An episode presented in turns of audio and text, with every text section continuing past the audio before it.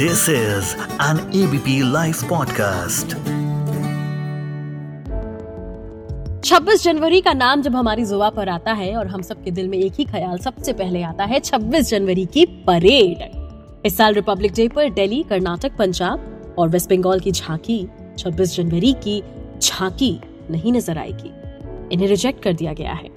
तो ऐसे में आज एफआईआई में हम जानेंगे कि रिपब्लिक डे की झांकी को आखिर चुना कैसे जाता है कब शुरू होता है इसका प्रोसीजर कितने लेवल्स को पास करने के बाद होता है सिलेक्शन हेलो मैं मानसी हूँ आपके साथ ऑन एबीपी लाइव पॉडकास्ट लेकर के एफ़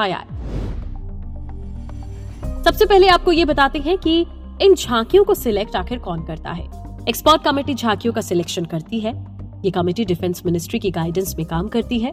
कमेटी में art culture painting sculpture music architecture choreography field के एक्सपर्ट लोग शामिल होते हैं। एक्सपर्ट कमेटी कई सारी बैठकें कर डिफरेंट स्टेट्स और सेंट्रल मिनिस्ट्री से आई झांकियों के प्रपोजल्स का इवेल्युएशन करती है। This committee examines these tableaux on the basis of their theme design and its visual impact इसके बाद अपनी रिकमेंडेशन डिफेंस मिनिस्ट्री को भेजती है। सिलेक्शन कौन करता है? ये तो पता चल गया। पर कैसे होता है सिलेक्शन हम ये बताते हैं अब आपको।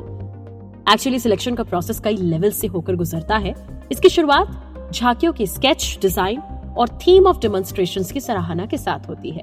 इसके बाद झांकी के मॉडल पर expert committee and states union territories ministries के बीच कई दौर की बातचीत के बाद ये खत्म होता है।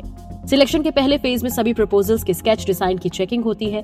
साथ ही ज़रूरी होने पर इसमें अमेंडमेंट या मॉडिफिकेशन के लिए एडवाइस दिए जाते हैं। एक बार जब कमेटी स्केच और डिज़ाइन को अप्रूव कर देती है तो पार्टिसिपेंट्स को अपने प्रपोजल्स के थ्री मॉडल्स के साथ आने को कहा जाता है। हालाँकि मॉडल स्टेज में आने का मतलब सिलेक्शन नहीं होता। इसके बाद फाइनल सिलेक्शन के लिए एक्सपर्ट कमेटी डिफरेंट एस्पेक्ट पर झांकियों की थ्री मॉडल की जाँच करती है। Selection process is generally completed after six to seven round of meetings इस दौरान हर स्टेज में कुछ प्रपोजल्स को रिजेक्ट किया जाता है, जबकि कुछ को शॉर्टलिस्ट किया जाता है। चलिए अब आपको बताते हैं कि सिलेक्शन के वक्त कौन से फैक्टर्स काम आते हैं। सिलेक्शन कई फैक्टर्स के ऊपर डिपेंड करता है, जैसे इसमें विजुअल अपील लोगों पर कितना प्रभाव डालेगी आइडिया थीम म्यूज़िक और कई फैक्टर काम करते हैं। लिमिटेड टाइम और स्पेस की कमी के कारण परेड में हिस्सा लेने के लिए लिमिटेड नंबर में ही झांकियों को शॉर्टलिस्ट किया जाता है। डिफेंस मिनिस्ट्री का ज़ोर होता है कि सिलेक्शन के बाद सबसे अच्छी झांकी ही परेड में शामिल हो। इस साल चार स्टेट्स की झांकियाँ रिजेक्ट हुई, जिस पर बवाल मचा हुआ है। रिजेक्ट हुई झांकियों पर डिफेंस मिनिस्ट्री का कहना है कि रिजेक्टेड स्टेट्स की झांकियाँ 2024 की थीम पर बेस नहीं है, इसलिए इन्हें रिजेक्ट किया गया है। पंजाब और दिल्ली की झांकी को पहले दो राउंड में ही रिजेक्ट कर दिया गया, जबकि कर्नाटक की झांकी सिलेक्शन के दौरान एक्सपर्ट्स की तीसरे राउंड की बैठक में बाहर हो गई। बात करते हैं थीम की तो इस साल the theme of the Republic Day 2024 parade revolves around Viksit Bharat and Bharat लोकतंत्र की मातृका underscoring India's role as a nurturer of democracy in states की झांकियों के रिजेक्शन के बाद कई लोगों ने इस पर अपनी प्रतिक्रियाएँ भी दी।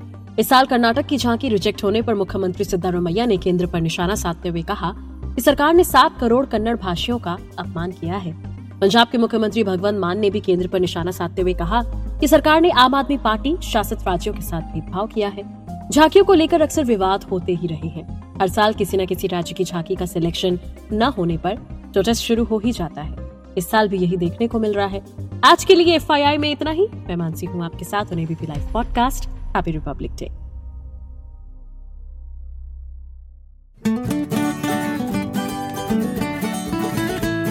This is an ABP Life podcast.